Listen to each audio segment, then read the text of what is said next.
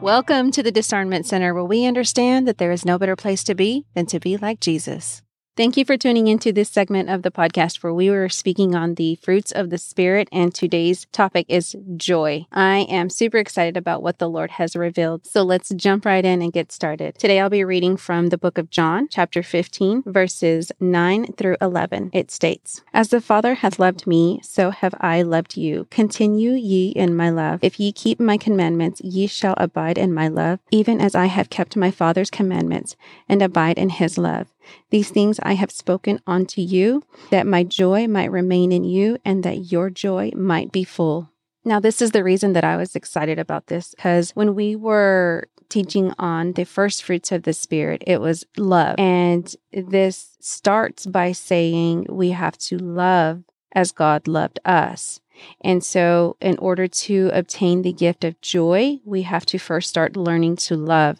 And I believe that these are basically strengthened in time. The better you get, the stronger the warrior you become. And what strengthens you as a warrior is the Holy Spirit, listening and abiding the Holy Spirit. So let's talk about what joy looks like. Joy is knowing that God is in control no matter what happens, whether it's good, whether it's bad. It is putting your faith in Him. And if you're struggling with something that is going on, I suggest that you would pray about it. Ask the Lord, what are you trying to teach me in this season? Another thing that I would recommend if you're struggling to find joy or even peace, ask the Lord to strengthen you in whatever season that you are struggling in. And I guarantee you, He will. It's amazing how He will. I believe we've become a nation that is so accustomed to hiding our insecurities, hiding the issues that we have. But the truth is that we are called to bring that to prayer, to the altar, and leave it at the foot of Jesus so that we could be healed through Him. That is the root of understanding that God is in control of everything. I hope we can come to a realization that joy is our weapon because it is not an emotion, it is a spiritual state. It is evidence that the Holy Spirit is abiding within you no matter the situation that you are in.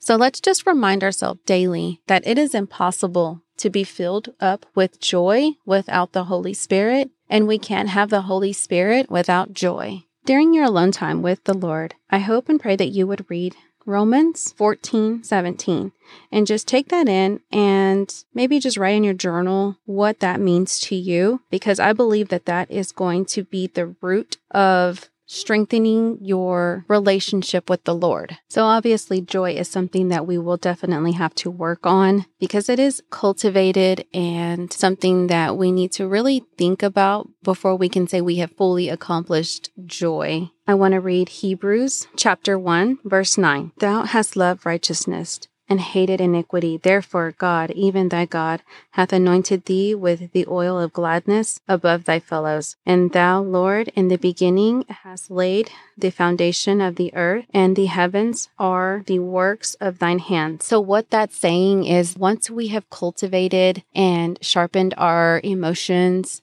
and been a reflection of joy, we will be, like Sean Feucht always says, super spreaders of joy and meaning that we are going to influence the people around us to be joyful. And I don't know about you, but that excites me. I want to be someone that is a positive influence on the individuals around me. And if you don't care about the individuals around you, that is a sure sign that your joy is being attacked because you should always care about the people around you being saved, being happy, and being joyful.